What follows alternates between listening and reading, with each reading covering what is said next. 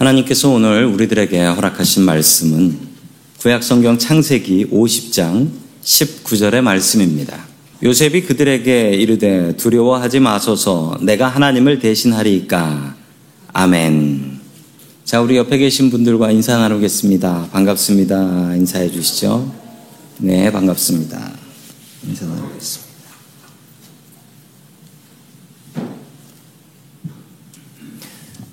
아주 부잣집 딸이 가난한 남자친구를 집에 데려와서 가족들에게 소개를 했습니다. 그 남자는 신학교를 다니는 신학생이었습니다.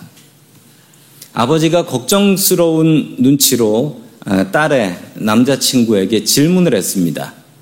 자네, 앞으로 뭐라고 살 건가? 그랬더니 남자친구가 어, 저는 세상을 바꾸는 신학자가 되고 싶습니다. 라고 얘기를 했습니다. 그러자 아버지가 다시 물었습니다. 그럼 내 딸은 어떻게 먹여 살릴 건데? 그랬더니 남자친구가 이렇게 얘기했습니다. 하나님께서 만나와 매출하기로 먹여주실 줄로 믿습니다. 그러자 더 걱정스러운 눈치로 아버지가 물었습니다. 그럼 자식들은 누가 키우는데? 그랬더니 이 남자친구는 이렇게 얘기했습니다. 하나님께서 키워주실 줄로 믿습니다. 너무 궁금했던 딸의 어머니가 남편에게 그 남자친구가 어떻더냐라고 물어봤습니다. 그랬더니 아버지께서는 정확하게 잘 판단을 하시고 이렇게 얘기하셨습니다. 돈도 없고 취직할 생각도 없고 그냥 나를 하나님이라고 생각하는 것 같아. 그냥 장인어른 신세를 지고 살겠다라는 거죠. 세상에 하나님을 대신할 것이 있을까요? 하나님을 대신할 것은 세상에 없습니다. 그러나 하나님을 대신하려는 노력은 계속 이어지고 있습니다. 오늘 하나님의 말씀, 창세기 마지막 시간입니다. 창세기 50장 말씀을 통해서 하나님의 말씀, 그리고 우리 하나님 제대로 의지하며 살 수 있기를 주의 이름으로 축원합니다. 아멘. 첫 번째 하나님께서 우리들에게 주시는 말씀은 부르심이 사명이다라는 말씀입니다. 부르심이 사명이다.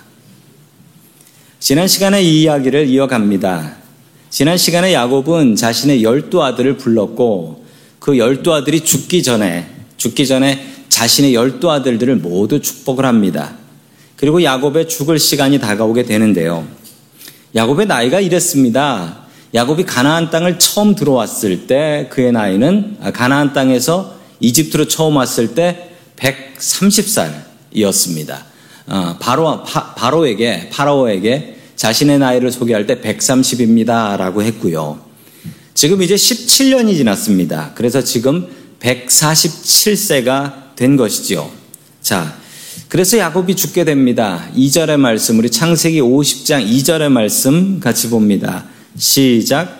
그 수종드는 의원에게 명하여 아버지의 몸을 향으로 처리하게 하매 의원이 이스라엘에게 그대로 하되 아멘.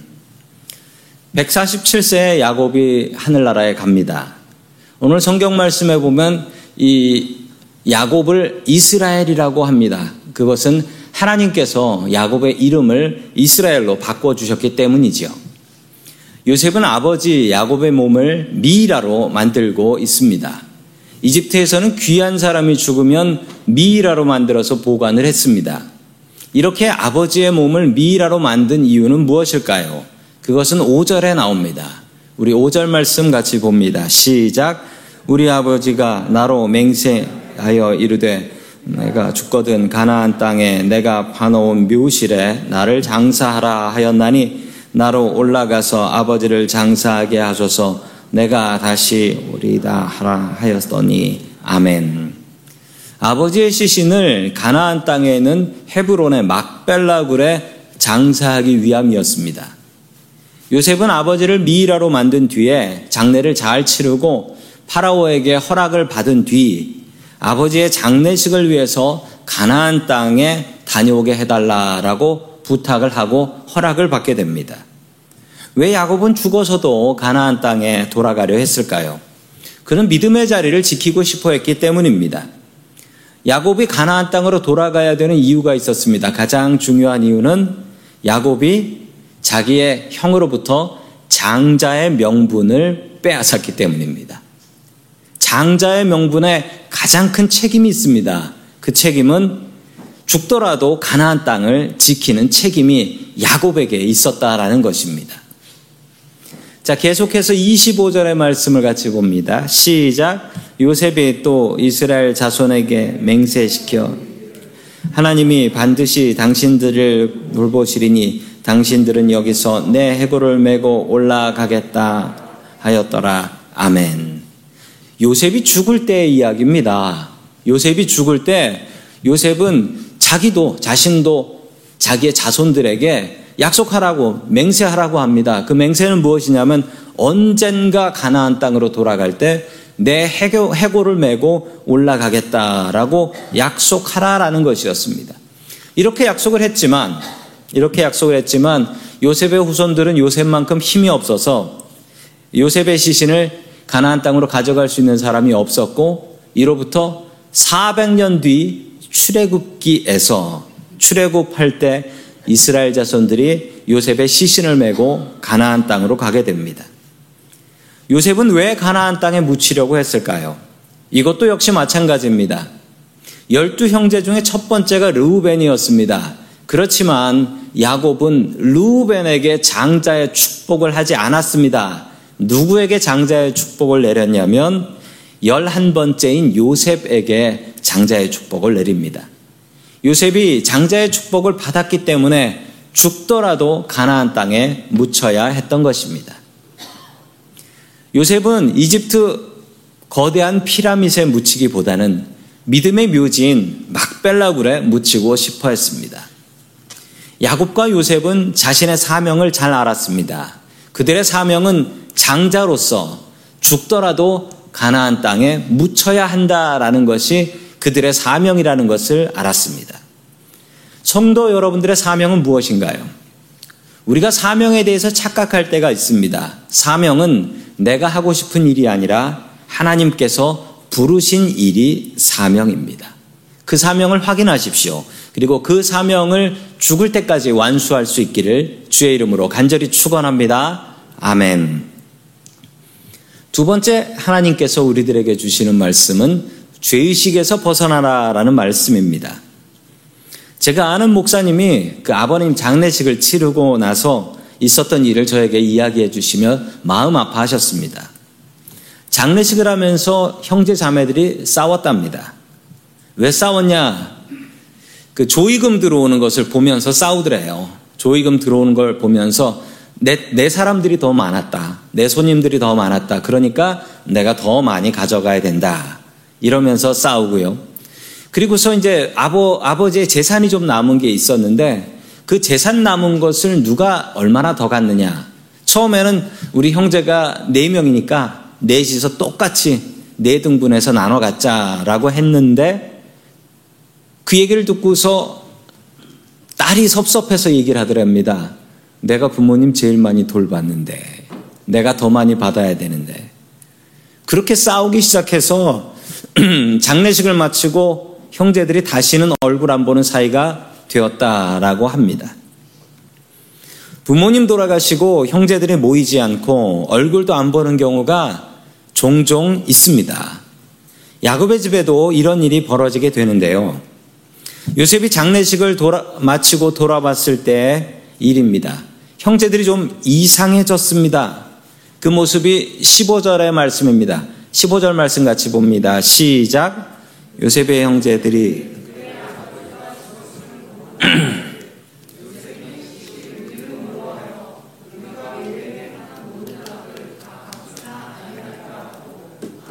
아멘. 형제들은 요셉이 아버지 살아계시니 자기들에게 복수를 하지 않았다라고 믿었습니다.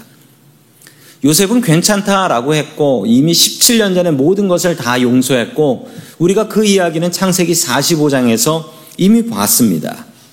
그러나 형제들은 요셉을 믿으려고 하지 않았습니다. 형제들은 요셉의 17살 때, 17살 소년이었을 때 죽이려 했고, 죽이지 못하자 이집트의 노예로 팔아버렸습니다.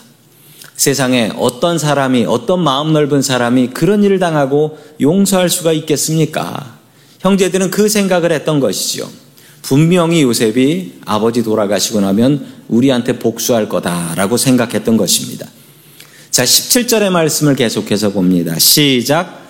너희는 이같이 요셉에게 이르라. 내 형들이 내게 악을 행하였을지라도 이제 바라건대 그들의 허물과 죄를 용서하라 하셨나니 당신 아버지의 하나님의 종들인 우리 죄를 이제 용서하소서 하매 요셉이 그들이 그에게 하는 말을 들었을 때 울었더라. 아멘. 요셉의 형제들은 아버지의 유언을 갖고 왔습니다. 그 유언은 무엇이었냐면 내가 죽고 나서도 부디 형제들을 용서해 다오라는 유언이었습니다. 그런데 이 유언이 사실인지 거짓인지는 알 방법이 없습니다. 성경에 야곱이 그런 유언을 했다라는 기록이 없어요. 형제들이 지어낸 얘기인지 진짜인지는 알 방법이 없습니다. 이 이야기를 들은 요셉은 갑자기 울기 시작합니다. 요셉이 왜 울었을까요? 자기 형들이 자신의 마음을 너무 몰라줘서 울었습니다. 너무 섭섭해서.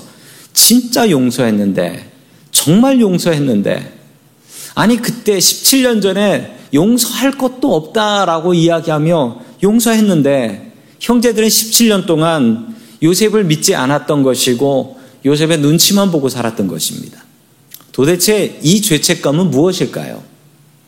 용서할 사람이 없는 죄책감이에요. 형제들은 죄책감을 느끼는데 도무지 누가 용서해야 될 사람이 없는 그런 죄책감이었습니다. 그래서 요셉은 눈물을 흘렸습니다. 너무 섭섭해서 울었고 자신의 마음 너무 몰라줘서 울었고 17년 동안 형제들은 말도 못하고 불안에 떨고 살았던 것입니다. 분명히 아버지 돌아가시면 저 요셉이 우리한테 복수할 거다. 이 마음으로 17년을 지냈습니다. 얼마나 불행한 일입니까? 이 정체 모를 죄책감은 무엇일까요? 쓸데없는 죄책감 때문에 형제들은 괴로운 17년을 보냈고 형제들의 사이만 17년 동안 멀어지게 된 것이었습니다. 사람이 왜 죄책감을 느끼는지 아셔야 합니다. 왜냐하면 하나님께서 우리들에게 양심이라는 걸 마음속에 넣어 주셨기 때문입니다. 그래서 이 양심은 뭐 교회 다니는 사람이나 아닌 사람이나 모두가 다 가지고 있죠. 양심은 정말 중요합니다. 우리가 잘못을 저지르거나 나쁜 짓을 했을 때 우리의 양심이 작동하기 시작합니다. 그리고 양심에 가책이 오지요. 그리고 내가 잘못한 것을 인정하고 죄책감을 느끼게 됩니다. 그러면 이 죄책감으로 어떤 일이 벌어지게 되냐면 죄책감을 느끼고 하나님 앞에 나와서 용서를 빌게 되고 이 죄책감을 가지고 내가 잘못한 그 사람을 찾아갑니다. 그리고 그 사람한테 내가 잘못했어 라고 용서를 빌게 됩니다. 이건 참 아름다운 감정입니다. 한번 상상해 보십시오. 사람들에게 양심이 사라지고 죄책감이라는 게 사라져버리면 세상은 어떻게 될까요? 세상은 뭐 지옥 천지로 변해버릴 겁니다. 좋은 죄책감이 있습니다. 좋은 죄책감은요, 우리가 죄책감을 느껴서 하나님과 피해자를 찾아가게 하는 것, 이게 좋은 죄책감입니다. 우리가 죄책감을 느낄수록 주님 앞에 나와서 예배드리고 기도합니다. 하나님을 찬양합니다. 그리고 나의 잘못된 것, 내가 정말 못된 사람이라는 것을 주님 앞에 회개합니다. 이건 참 좋은 죄책감입니다. 오늘 성도 여러분들에게 죄책감이 있으신가요? 한 주간 동안 내가 지은 죄에 대한 죄책감이 있으십니까? 그렇다면 참 잘 오셨습니다. 오늘 이 예배를 통해서 그 죄에서 자유와 먹고 돌아갈 수 있기를 주의 이름으로 축원합니다. 아멘. 나쁜 죄책감도 있습니다. 나쁜 죄책감은 바로 이 요셉의 형제들이 느끼고 있는 죄책감입니다. 죄책감을 느껴서 하나님을 가까이 한 것도 아니었고, 죄책감을 느껴서 동생인 요셉한테 가서 내가 정말 그때 미안했다라고 회개를 한 것도 아니었고, 이 죄책감이 스스로의 인생을 망가뜨리고 있었던 것입니다. 그냥 눈치만 보고 피해 다닌 세월이 17년, 그러면서 형제들의 사이는 멀어져 가기만 했습니다. 나쁜 죄책감은 누가 준 것일까요? 성도 여러분, 이 나쁜 죄책감은 사탄이 주는 것입니다. 사탄은 우리에게 나쁜 죄책감을 줘서 하나님하고 멀어지게 하고 그리고 형제 자매들하고도 멀어지고 갈라지게 합니다. 이것은 사탄이 믿음의 형제들을 자매들을 갈라놓기 위해서 주는 나쁜 감정입니다. 성도 여러분들의 마음속을 한번 살펴보시기 바랍니다. 성도님들의 마음속을 괴롭게 하는 나쁜 죄책감들은 어떤 것들이 있습니까? 용서를 구할 수도 없는데 내 마음을 짓누르는 죄책감은 무엇인가요? 오늘 주님께서 이 예배를 통하여 성도님들의 마음에 죄 용서함 주시기를 축원합니다. 죄에서 자유를 얻게 함은 주의 보혈의 능력밖에 없습니다. 오늘 이 시간 죄에서 자유와 먹고 돌아갈 수 있는 저와 성도님들 될 수 있기를 주의 이름으로 간절히 축원합니다. 아멘. 마지막 세 번째로 하나님께서 우리들에게 주시는 말씀은 어떤 것도 하나님을 대신할 수 없다라는 말씀입니다. 요셉의 형제들이 요셉에게 자신의 죄를 용서해 달라고 무릎을 꿇고 빌었습니다. 그 앞에서 요셉은 답답해서 눈물을 흘립니다. 이 답답한 상황 속에서 요셉은 아주 기가 막힌 정말 성경의 길이 남을 정말 기가 막힌 말 한마디를 합니다. 창세기 50장 19절 말씀입니다. 시작. 요셉이 그들에게 이르되 두려워하지 마소서 내가 하나님을 대신하리까. 아멘. 참 귀한 말씀이에요. 요셉이 왜 이런 말을 하냐면요. 요셉이 하나님을 대신할 만했기 때문이지요. 무슨 얘기냐면요. 요셉은 이집트의 총리였고 엄청난 권력을 갖고 있었고 형제들 죽일 수 있습니다. 죽일 수 있어요. 이집트 왕도 함부로 할 수 없는 요셉은 총리 대신이었습니다. 아무도 그를 함부로 할 수 없었습니다. 형제들의 눈에는 이 요셉이 하나님 같아 보이는 거예요. 자신을 죽일 수도 있고 살릴 수도 있는 하나님 같아 보였던 겁니다. 그러나 요셉은 자신이 하나님이 아니다라고 고백을 합니다. 세상에 하나님을 대신할 수 있는 것이 있겠습니까? 없습니다. 상상해 보십시오.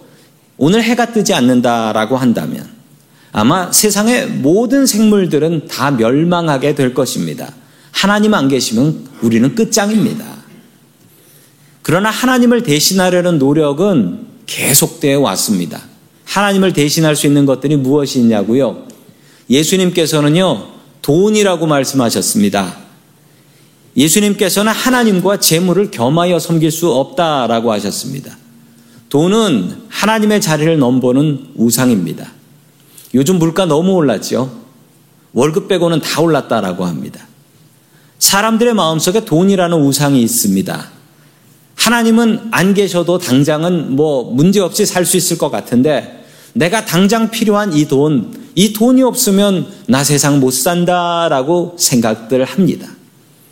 두 번째 하나님을 대신하려고 하는 것은요, 기술입니다.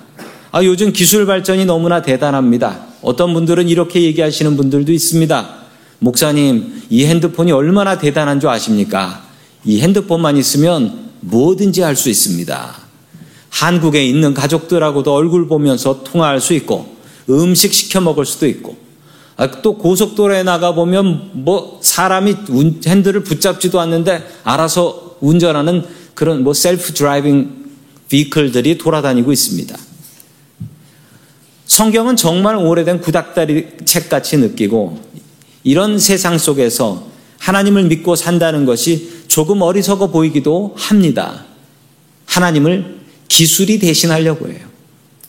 또한 세 번째는요, 이건 정말 오랫동안 그런 것인데, 가족이 하나님을 대신하려고 노력하는 경우가 너무나 많이 있습니다.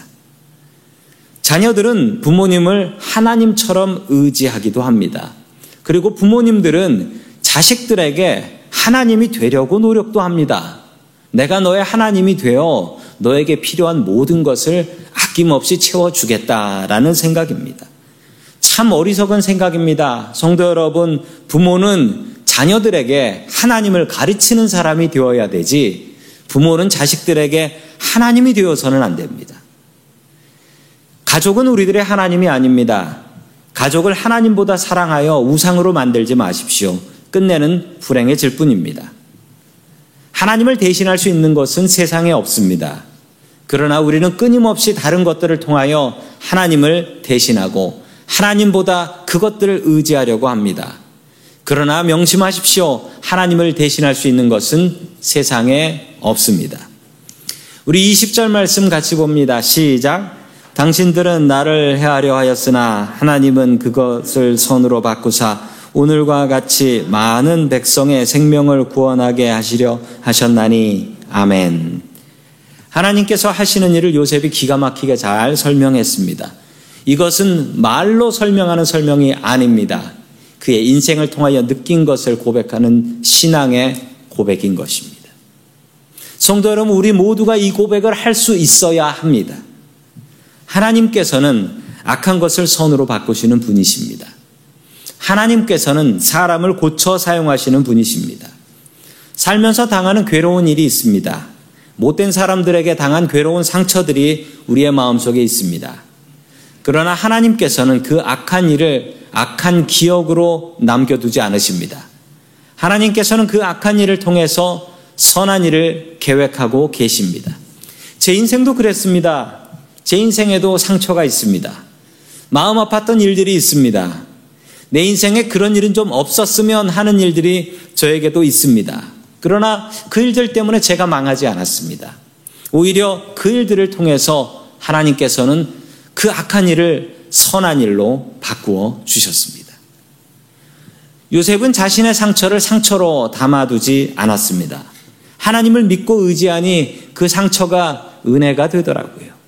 그리고 요셉은 흉년으로 죽어가는 수많은 사람들을 살리는 아름다운 사람이 되었습니다. 하나님께서는 악을 손으로 바꾸시는 분이십니다. 하나님께서 이 모든 악한 것을 선한 것으로 만드셨습니다. 하나님은 그런 능력의 하나님이십니다. 이런 하나님을 요셉처럼 믿고 의지하는 사람들에게는 그 능력이 똑같이 임하십니다. 우리가 당하는 모든 악한 것들이 선한 것으로 바뀌는 기적입니다. 지금 당하고 있는 고통과 고난에 무릎 꿇지 마십시오. 그 뒤에서 나를 응원하시고 그 악한 것들을 선한 것으로 바꾸고 계시는 하나님이 계십니다. 그 하나님 온전히 의지하며 살 수 있기를 주의 이름으로 간절히 축원합니다. 아멘. 다 함께 기도하겠습니다. 지금도 우리를 위해서 일하고 계시는 고마우신 하나님 아버지, 오늘 주신 주님의 말씀에 감사드립니다. 주님, 우리들에게 말씀의 은혜를 부어주시니 감사드립니다. 부르심에 민감한 사명의 사람들이 될 수 있게 도와주옵소서. 주님께서 부르시는 사명에 충성을 다할 수 있게 도와주시옵소서. 주님, 사탄은 우리에게 거짓된 죄책감을 주고 있습니다. 주님, 우리의 마음 속에 죄책감이 느껴질수록 주님을 더욱 가까이 할 수 있게 도와주시옵소서. 주님, 우리 주님을 대신할 수 있는 것은 세상에 없음을 고백합니다. 세상 어떤 것으로도 주님과 바꾸려 하지 않게 하여 주시옵소서 우리의 주인 되시는 예수님의 이름으로 기도합니다. 아멘.